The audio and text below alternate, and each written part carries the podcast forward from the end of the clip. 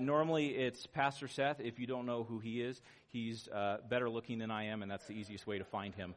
But we have an awesome pastor. We are blessed with just an awesome, awesome pastor, awesome children's pastor. Yes.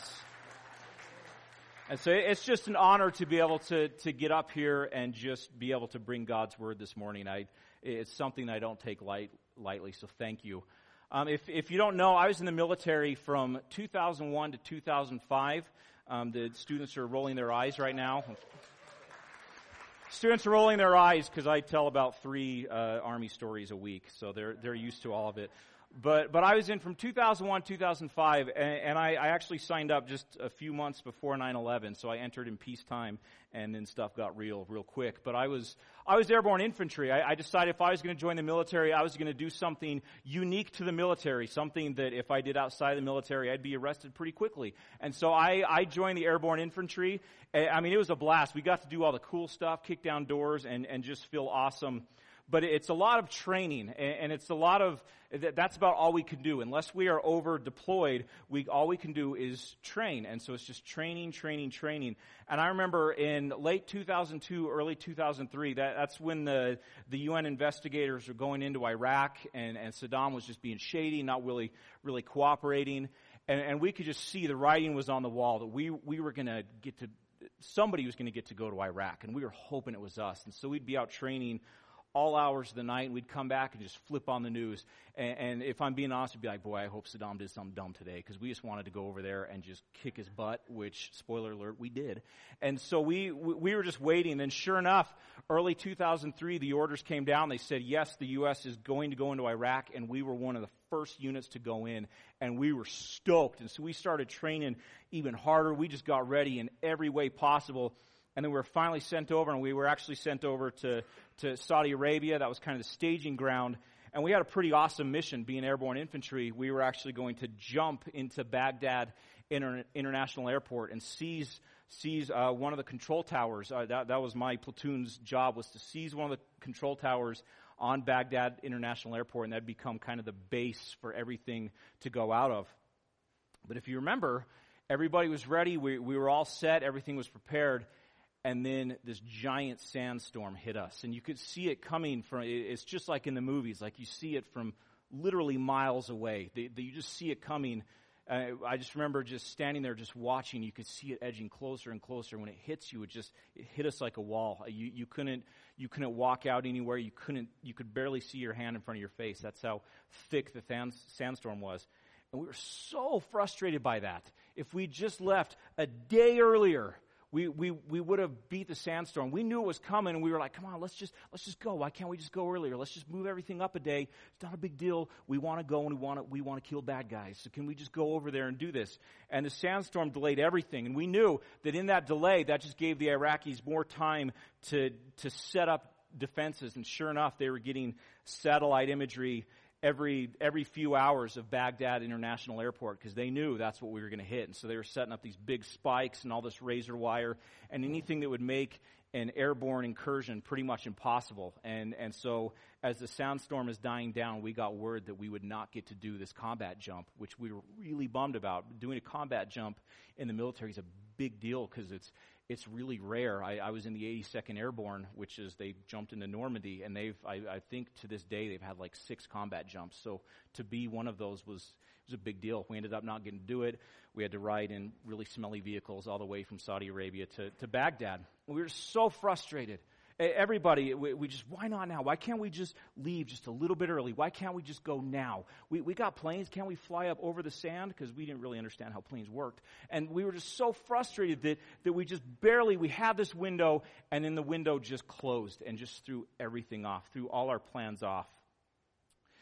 And maybe you're in here this morning and you're going through that. I'm sure we've all had times in our life where we've gone through and we've had those why not now moments. That everything seemed ready. You'd prepared in every way you could. Maybe you've gone through the home buying process, and you found that perfect home in the perfect location for the perfect price, and you put in the perfect bid on it, only to find out that somebody bid higher and you don't get the house. Why not now? Why do we have to wait? Why do we have to keep looking for a house? Maybe there's this promotion at work that you know you're perfect for. That you've had your eye on this job ever since you started. And so you've worked your tail off. You've been a valuable employee. You've done everything that's been asked of you. And then this big job promotion opens up. And it's everything you want. It's better pay. It's more hours at home with your family. And somebody else gets the job. Why not now? Why can't I have that job? Maybe you're going through and you're trying to have children, and you're just going through the heartbreak, just the frustration of miscarriage and infertility, and just nothing seems to be working. Why not now, God? Why not now? Why can't we have a kid now? Maybe there's some illness that you're battling or somebody in your family's battling with, and you've been just praying every hour of the day. You've been seeing every doctor you can. You've just been doing everything natural that you can, and you've been seeking out the supernatural with everything that you are. And yet nothing seems to get better. Why not now, God? Why not now? Why wait? And that's what we pick up in Joshua 5. If you have your Bible this morning, just turn to Joshua 5. That's mostly where we will set up camp this morning. We've been going through the book of Joshua, and I love the book of Joshua because it starts off and you see how Joshua assumes this leadership role, that Moses, he's passed away, Moses being the greatest leader in the history of Israel, and he passes away, and now Joseph takes that mantle, and God just encourages him. He tells him, be strong and courageous. You don't have to worry about anything because I've got everything already planned, everything already taken care of. And then we see in Joshua 2 that the spies are sent into Jericho. That's the first stop. That's the big boys on the street. Jericho is pretty much viewed in the ancient Far East as unbeatable. And so they send in a couple spies, and we see the great story of Rahab and how God can just use anybody. That as long as we give our lives over to God, God can turn us into something glorious. And we see that in the life of Rahab and in the history of Israel. And then in chapter 3, it's this defining moment in the history of Israel. They cross over the Jordan River. This is them entering the Promised Land, and they don't just cross over in some pedestrian normal way. No, but they cross over when the Jordan is just at its highest. It's during flood season, and God doesn't just have them cross over, but He miraculously stops up the water so all of Israel can cross over on dry ground. And in chapter 4, we see that God tells them to go and get some stones out of the dry riverbed, collect up 12 stones, and set up this monument to God's goodness, to God's provision, that years from now people can look back on that and remember what God accomplished when the Israelites crossed the Jordan River. And now we pick up in Joshua 5, and we just see how God just continues to come through, how God continues to take care of the Israelites. In Joshua 5, it starts off this way. It says, "Now when all the Amorite kings west of the Jordan and all the Canaanite kings along the coast heard how the Lord had dried up the Jordan before the Israelites until they crossed over, their hearts melted in fear, and they no longer had the courage to face the Israelites." Now, from a military standpoint, this is everything you could hope for. Look at what God accomplishes just with one miracle. He stops it, and He just solidifies in the nation of Israel. He solidifies in their mind that He is their God, that He's going to take care of them. He solidifies in the people's mind that Joshua is the leader, that God is going to work through Joshua, and they can trust Joshua just because of their trust for God. And we see now that God uses this miraculous crossing to strike terror into every nation that's along the Jordan River, that those people that they had to worry about, the Israelites have already won the moral battle. That in warfare, this is a big deal. When I was in Iraq, before we went into any city, we didn't go in with the Humvees with the gun turrets on top. They went in with the Humvees with these big loud speakers on top. And they would just project out and just say, the U.S. is coming. They're going to tear through you like tissue paper. You best get out of the way. And just to break down the enemy, their morale, just to break them down and just get in their heads. And then once we did that, they put up less of a fight. They're more likely to surrender. And if you break their morale, the battle's already won. And we see that God does that with Israel crossing the Jordan River, that the battle for morale is already won, that they just have the Canaanites and everybody along the riverbank is just terrified. And so from a human standpoint, the time is perfect for this attack. There's no better time. God has displayed His power. Everybody's terrified. They've won the morale battle. There's no better time You've got to seize the initiative. You've got to seize this advantage. If you are the nation of Israel, if you're the army of Israel, from a human standpoint, there is no reason to stop. Because the longer that you stop, the longer you give Jericho to shore up their defenses. The longer you take to get to Jericho, they have all that much more time to store up food, to get women and children out of there, to really set up their defenses and put up the best fight possible. And Israel at this point, they've got to have the element of surprise. Jericho had no idea they were coming, because no army in their right mind is going to cross the Jordan River when it is at flood stage. They would have had to have find a different part, to wait a few months for the Jordan to recede, or cross it, and it would have taken days, if not weeks, to cross the Jordan. And now the Israelite people, millions of people, just crossed it in one day. And Jericho's got to be caught totally off guard by this. From a human standpoint, you don't stop. You keep going, right? God's provided the way. Let's keep going. Let's drive through.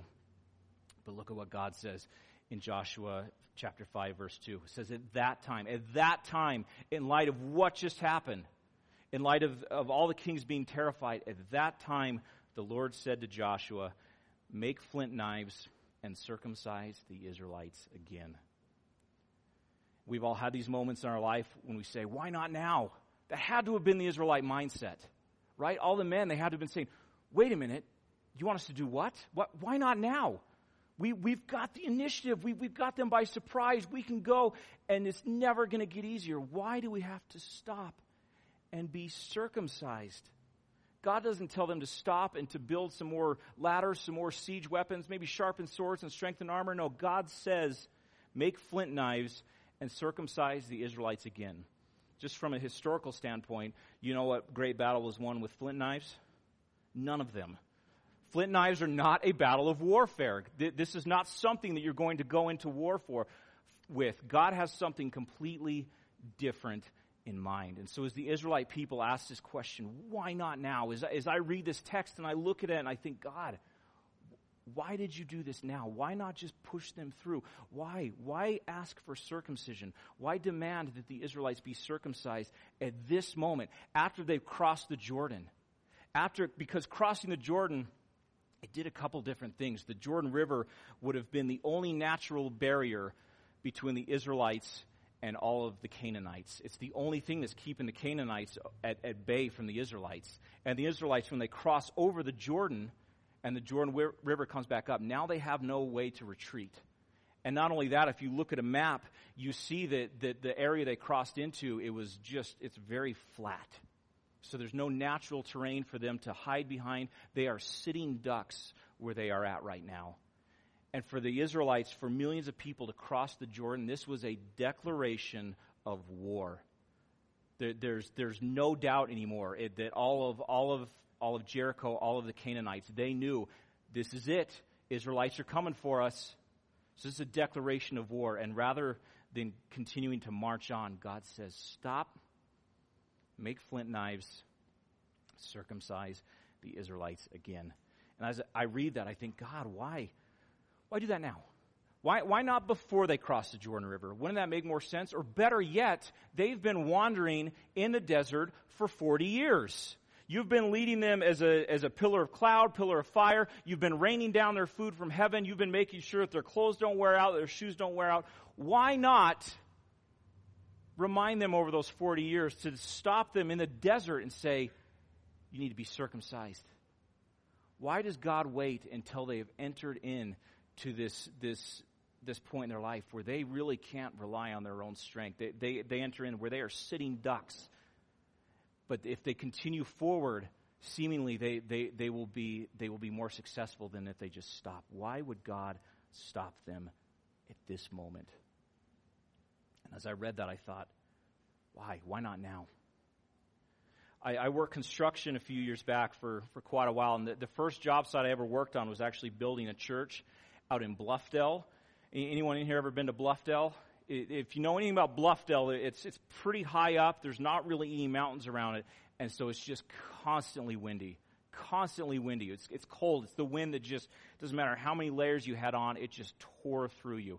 Constant wind, and we had this job site out in Bluffdale. I started in September, And my first day, my boss, he said, okay, look, we've got a lot to do because in the next few months we need to hurry and get everything ready because we need to have the foundation poured before winter hits. Because once winter hits, it's a lot harder to pour a foundation. It takes longer for the concrete to cure. You have to wait for an opening in the weather, and it's just more difficult. But if you can get the foundation down before winter hits, then you can work pretty steadily through the winter. You can put up walls on a cement slab pretty easily in the winter. And so we worked our tails off. We made everything we needed to. We flattened out the land. We dug the trenches where the concrete would go. We made some wooden forms that we put in there to hold the concrete. We put rebar into it to reinforce the concrete, and we were ready.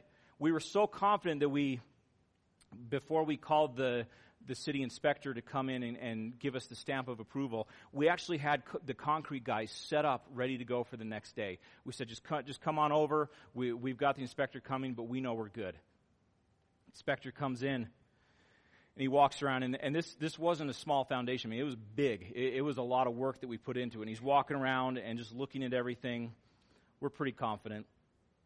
But as it turns out, he comes back, and he had denied us. He said, you guys can't pour the concrete yet. There was one side where we hadn't dug down deep enough. And when I say deep enough, I'm not talking about feet, I'm talking about inches. Turns out there was some little rule that Bluffdale had that isn't everywhere, but Bluffdale said you have to dig down this far before you can pour the concrete. We were so frustrated because sure enough, the next day, foul weather hit us. And so now we're dealing with freezing rain, we're dealing with snow, and we've got to dig this dirt, dig this mud out of the trench. And we already had the wood forms in there, we already had the rebar in there. We couldn't even fit a full-size shovel. We had little garden trowels, and we had to go along and just dig out this mud, and it would take all day. And then the next day it would rain again, and all the mud would slide back in, and we'd have to repeat the process. We were so frustrated with that inspector. Why couldn't he just sign off on it? Why couldn't he just overlook? It's just a couple inches. Not going to make a big deal. Why couldn't he overlook this? But the fact of the matter is he was actually doing us a favor. Because if we had poured this foundation and everything wasn't up to code, everything wasn't just perfect, then when you pour the foundation, it'll look okay. From the outside, it'll look good. It'll look nice and flat. Everything will seemingly be there. But as you start to put weight on the foundation, as you start to put up these big metal beams, as you start to put on the heavy roof and everything, and weight starts to be added to this foundation, there's a good chance that the foundation, even if it just slips just a little bit, it wreaks havoc on your structure. Everything gets thrown off, the foundation can crack, and your whole building becomes useless. You can't even set foot in it until you get it fixed. And the Israelites, they're camped out, ready to invade Jericho, and on the outside, everything seems ready. It seems like everything has fallen into place, and there's nothing holding them back. But God looks at their foundation, and he says, you are lacking. You are not ready for the weight that is about to be put on this. And so we need to shore up your foundation. We need to strengthen this up. It looks good on the outside, but underneath the surface, your foundation needs a little bit of work. So Joshua chapter 5, verse 3 says, So Joshua made flint knives and circumcised the Israelites at Gibeath-Heraloth. Now this is why he did it. All those who came out of Egypt, all the men of military age, died in the wilderness on the way after leaving Egypt. Verse 5, all the people that came out had been circumcised, but all the people born in the wilderness during the journey to Egypt had not. So you have an entire generation. If you know your Israelite history, it's more than likely it's every male except for two. Joshua and Caleb may have been circumcised. Everybody else wasn't. And God stops him and says, nope, we got to fix this. We got to strengthen up your foundation because you guys, you're not looking to me fully. And it's even more interesting that they hadn't been, they'd literally been following God in the wilderness, right? Like they have the pillar of cloud. They literally followed God everywhere they went. And what's interesting is just a couple chapters earlier, before they crossed the Jordan River, God tells the people of Israel in Joshua 3:5, he says, consecrate yourselves. And not one single person was circumcised. Circumcision, it was an act of consecration. It was an act of setting yourself apart to something that was unique to the Israelites, that they said that we serve this God and this is how we identify our males, is with circumcision of birth. Not a single male thought to be circumcised. Israel had forgotten what God meant by consecration. Israel, they probably went through all this thing. Maybe they ritualistically purified themselves. They sacrificed some animals, whatever they did. They'd forgotten what it truly meant to be consecrated. They allowed this outside worldview to creep in that said, well, circumcision's not a big deal, is it? We don't need to be circumcised. It's archaic. It's unnecessary. We don't need to do this. We're out wandering in the wilderness. We're about to go and invade the nation of Jericho. We're about to go and fight all these Canaanites. We can't have men hobbling around on the battlefield, so we don't need to do this. This isn't a big deal. They'd allowed this outside worldview to creep in, and rather than valuing what God valued, they were picking and choosing, and so God needed to strengthen up their foundation before they could go any further. I love the Bible. I love how you can read something in the New Testament, and it fits so perfectly with the Old Testament. I love how you can compare the Old Testament to the New Testament. You just get this complete picture, and I love how you can read all of the Bible, and it just jumps off the page how it applies to our lives today. There's nothing else that is that way. Nothing else that has remained relevant for 4,000 years. Anyone in here still wear bell-bottoms? Proves my point pretty consistently, doesn't it? That nothing remains relevant, but yet the Bible, because it's God's word, because it's timeless truth, it has remained relevant and true for so long. And I love that when you read Romans 12:2, it compares perfectly to what the nation of Israel is going through 1,500 years earlier. Romans 12:2, it says this. It says, "Do not conform to the pattern of the world, but be transformed by the renewing of your mind. Then you will be able to test and approve what God's will is, his good, pleasing, and perfect will." We can read that and see how it so perfectly fits in 1,500 years earlier. But even more amazing, we can read that and see how it fits in 2,000 years later to our lives today. We live in an age where this is so true, where it's so easy to conform to the pattern of the world, to fit in with the world, to look to what the world values and value that ourselves. I've struggled with this time and time again, where I've allowed this worldly view to creep in. Rather than trusting on God's timing, trusting on God's standard, I've just wanted what I wanted. I felt called to be a youth pastor from a very young age. From being a teenager, I felt called to be a youth pastor. There's no doubt in my mind God wanted to be a youth pastor. And going into my 30s, I still wasn't a full-time youth pastor. I was so frustrated. It's like, God, why not? I had some pretty confrontational prayers with God, where I just said, God, this is what you want for me. Look at what I'm doing. I'm reading my Bible. I'm praying. I'm studying. Why aren't I a youth pastor? It's because I needed to renew my mind. There were areas in my life where God knew I wasn't ready, where if he tried to place too much weight on that foundation, it would crack and crumble. That my foundation was not firmly enough on God, that I was still clinging to other things. And looking back on it now, I thank God that I was not a youth pastor in my 30s, in my early 30s. I'm 35 now, so I am now. But God had to take me through some stuff. God had to prepare me. God had to strengthen that foundation so that when more weight was put on it, yes, there's such great things that come. That I feel so fulfilled being a youth pastor, but not because of who I am, but because of who God is. I needed to recognize that what valued more in my life was not what I wanted, but what God wanted. It's easy for us. We live in an age where it's easier and easier to conform to the pattern of the world. It's becoming less and less popular to be a follower of Christ. Hundreds of years ago, the default was to be a believer in Christ. And now, it's unpopular to be a follower of Christ.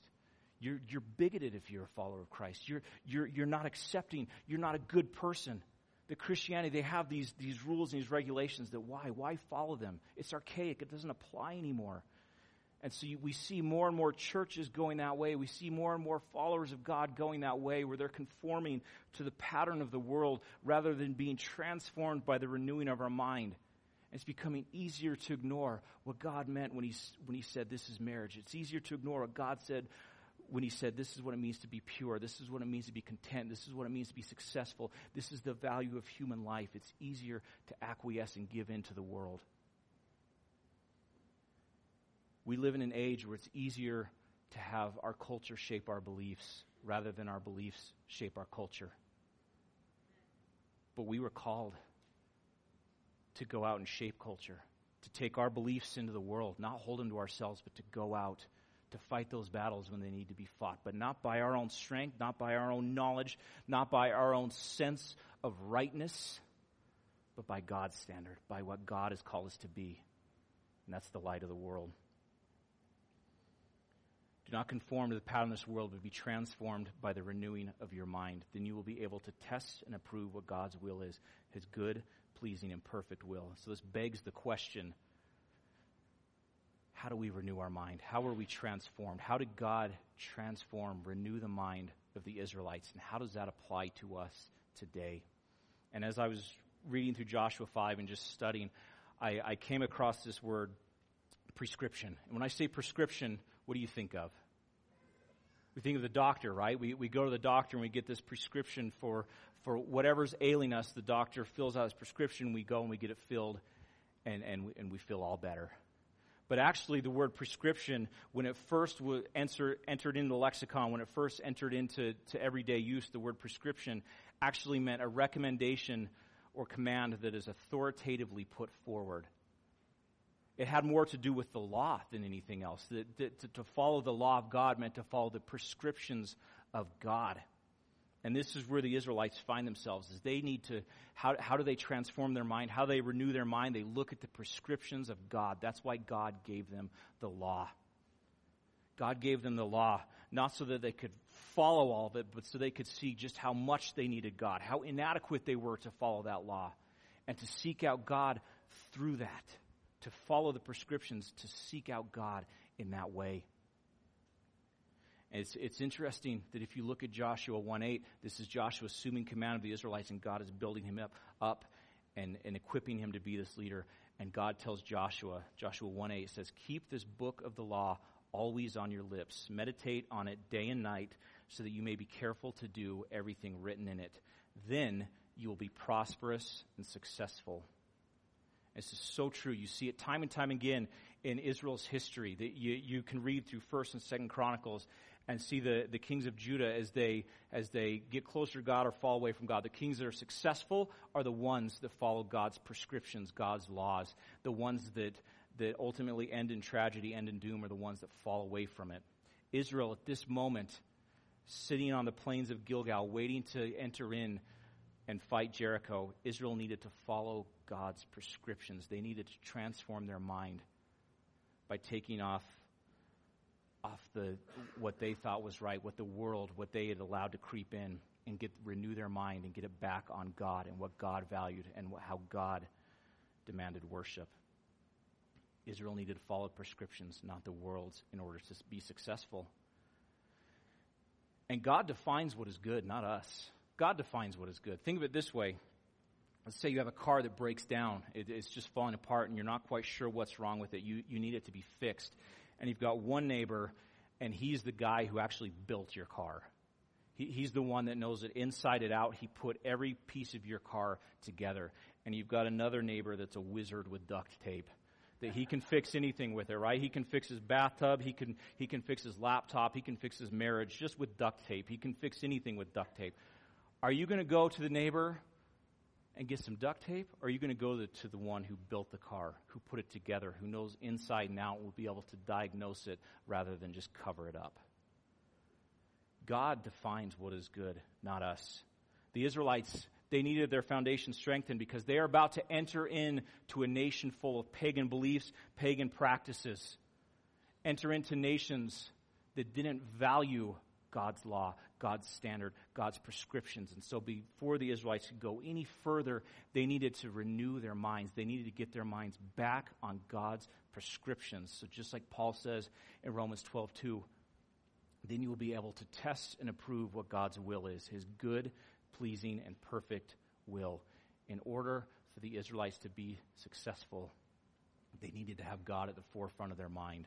So when faced with these issues, faced with these worldly dilemmas, they'd be able to test and approve God's perfect will. I think of it this way. I've got three little girls, a 1-year-old, a 5-year-old, and a 7-year-old. Layla's the 7-year-old. She's my oldest. And her day is very regimented. There's not a lot that's left up to her. She wakes up when we wake her up. She goes to bed when we put her to bed. She eats when we make food for her. She gets dressed when we lay out the clothes for her. And as she gets older, we allow her to do more and more. But very early on at this stage in her life, we have it very highly regimented because we want it to be cemented in her mind here. This is what keeps you safe. This is what keeps you healthy. This is what keeps you successful. So that as she grows up, she doesn't have to rely so much on us, but she still knows what is good and what is right. And so she can grow up being molded by us. And it'd be pretty irresponsible as a parent to just sit 7-year-old Layla down and be like, "Layla, you're 7 now, and I just feel like it's time for you to get a job and find your own apartment. So we're giving you 2 weeks to move out, and at the end of 2 weeks, if you don't have a job or an apartment, we're going to have to just put your stuff on the curb." I would not be a good parent if I did that. But when Layla is in her 40s, if she's still living at home and I'm still cooking her meals and laying out her clothes for her, I'm not being a good parent. Amen. The Israelites, yes. Somebody has a kid still living at home. The Israelites at this moment, they needed to do some growing up. They wanted to step out into the promised land, into everything God had planned for them. And God stops them, and they're saying, "Why now? Why not now?" Because Israelite had a little bit of growing up to do. They needed that foundation shored up a little bit. Imagine if God had just left the Israelites to wander in the desert. These are God's chosen people. And for the last 40 years, they've been a laughingstock because they've just been wandering throughout the desert. Nobody takes them seriously. God had bigger plans than Israel did. God had such big plans for Israel, but he knew that they needed to do a little bit of growing up. They needed to fix their minds back on him in every way possible. They needed to follow every prescription that he had laid out for them. And what's awesome is we see how that transformation, that renewing of the mind leads to knowing what God's good, perfect, and pleasing will is for their lives. Because we see that God tells them to stop and be circumcised. But that wasn't the only thing that they had set by the wayside. There was something else that they hadn't done for almost a whole generation, for 39 years. Not since they were camped at the base of Mount Sinai had they celebrated the Passover. And what's amazing about it is God had to command his people to stop and be circumcised, but he didn't have to command them to celebrate the Passover, because look at verse 10. This is after they've been circumcised. Verse 10, just a few days later, on the evening of the 14th day of the month, while camped at Gilgal on the plains of Jericho, the Israelites celebrated the Passover. The Israelites went from this warfare mindset to this worshipful mindset. No longer did they care about what lied in front of them. They cared about what was behind them. They cared about what God had done in their lives, that they valued. They knew God tells us to be circumcised, we'll be circumcised. God tells us to celebrate the Passover. You better believe we're going to celebrate the Passover. Israel's mind had been transformed because they'd fixed their mind on the prescriptions of God. They'd fixed their mind on what God wanted for their lives. No longer are they looking to march. They're looking to worship. And it's amazing how that applies to us, because the Israelites, they looked back.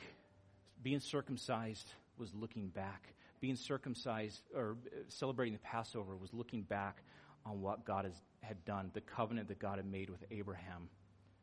And they were looking back on circumcision and the Passover because those two things looked forward to what Christ was going to do when he died on the cross.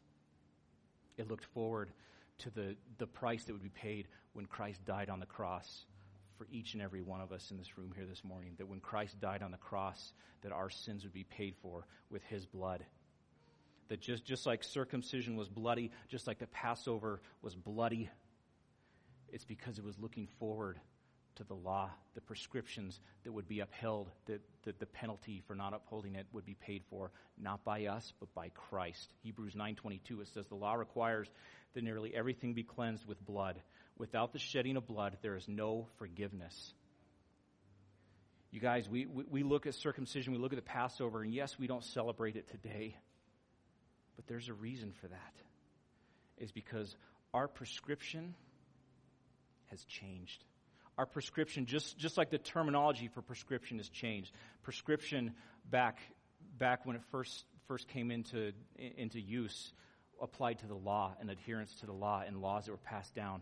But now we look at it as what a doctor prescribes for an illness. It is the cure for an illness. The actual definition is an instruction written by a medical practitioner that authorizes a patient to be provided a medicine or treatment. Sin is the disease. Christ is the cure. We live in a world that's riddled with diseases, no cure. And I remember reading an article not too long ago that talked about this great cure-all, that someday science would find this great cure-all for every disease. It didn't matter what you were afflicted with. You could go in and you could get this prescription and it would cure you. And imagine if medical science found this cure-all and you came down with cancer and you went into the doctor and the doctor says, this will cure you. And you said, I want chemotherapy. It worked in the past. My grandpa had chemotherapy and it worked for him. And the doctor says, no. We've got this cure for you now. No, I want that. Christ is the cure. And so we no longer have to look back on all these prescriptions. It's no longer up to us to uphold them all because Christ upheld them all. Christ upheld them all and he paid the price for all sin. For all sin. And we simply have to look to the prescription. That doesn't mean that we can do whatever we want to do. That doesn't mean that we just let sin run rampant in our life. Because just like a child as they grow up, yeah, they don't have to follow those rules and those regulations they did when they were children.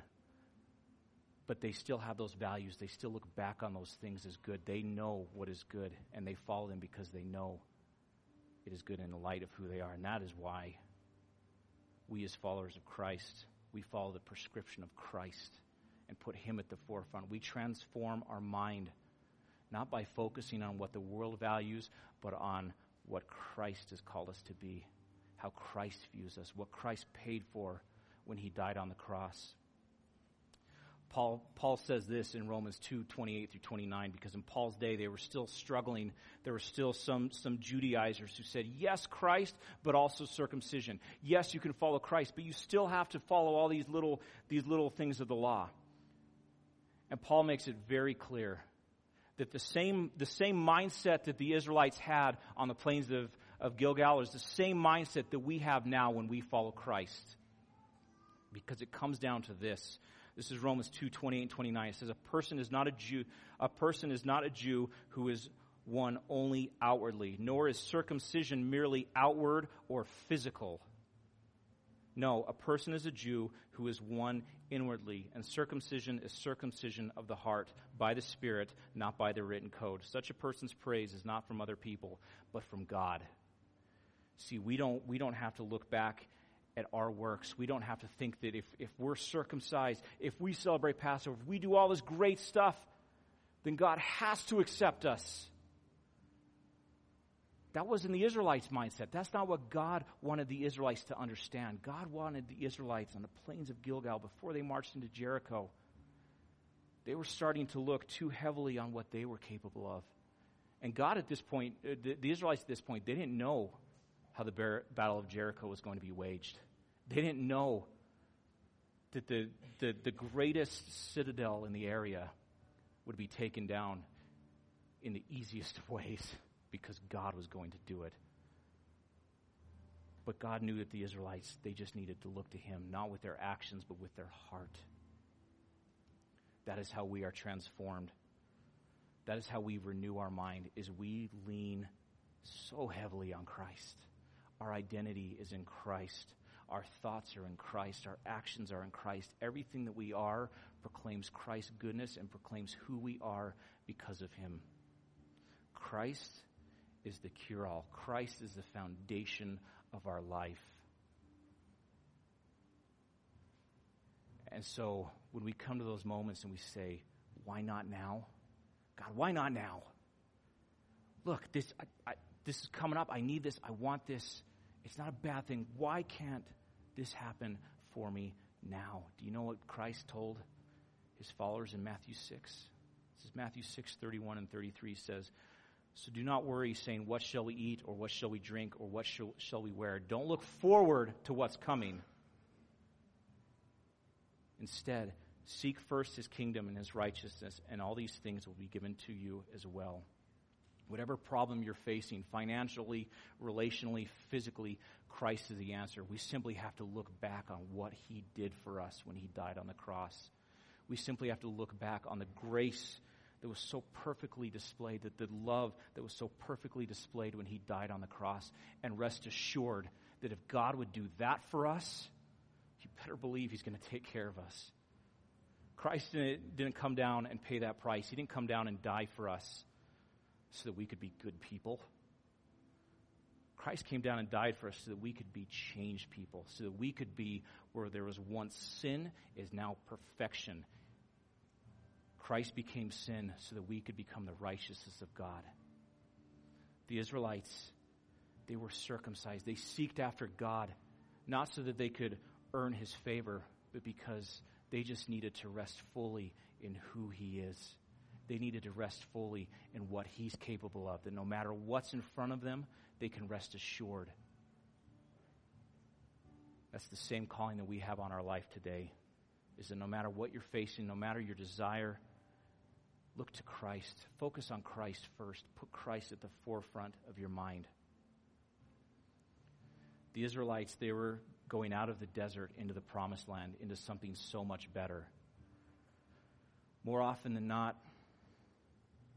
the why not now is because God's got to do something in our lives. God's got to get our focus off of ourselves and off of our world and our circumstance and onto him, because he's got something better than we are even ready for. And so when we want to cry out and say, why not now, we can rest assured that God's got everything covered. God is completely in control. And so if you're in here this morning and that's your life right now, why not now? I don't understand. I don't get it. This is too difficult. This is too painful. Why would God put me through this? Look at what Christ went through when he died on the cross. Why would God put Christ through that? Because he loves you. We can cheer for that. We should celebrate that. That should be at the forefront of our mind in everything that we do. Rather than asking, why not now? The better question to ask is, why would Christ die for me? And when we look at that and truly look at that, you can't help but be overwhelmed by the love of God, by the grace of God, by the mercy of God, by the hope that we have, by the joy that we have, that we don't have to worry about anything because Christ paid for everything. Let's pray. Father God, we just come before you this morning, Lord. We just want to seek you out in everything we do, Father. Lord, I pray for those people who are in here this morning who are just going through these painful moments, going through these times in their life that don't make sense, that they don't know why they have to hurt the way they're hurting, why they have to suffer the way they're hurting. Father God, I pray that your Holy Spirit would just speak into their lives this morning and would just fill their heart with joy, Father, that they would stop worrying about what is coming. And Lord, they would look back on what you did when you died on the cross, Father, that we would just be transformed by the renewing of our mind, that our thoughts would not immediately go to the problem, but to the solution, Father, that our default would be to look to you for everything. And maybe we don't get it right when we want it, Father, but that's okay, because your Son still died on the cross, and we still have that grace extended to us. We still have that perfection that is only attainable by the price that your Son paid. Father God, I pray for anybody in here this morning that is hurting, Lord, that you would just in a very real and a very tangible way, that you would just give them peace. Lord, that they would seek you out. They would seek out your prescription. They would seek out your Son. They would dive into your word. They would pray even more fervently, Father. And that by doing that, Lord, you would meet them where they're at.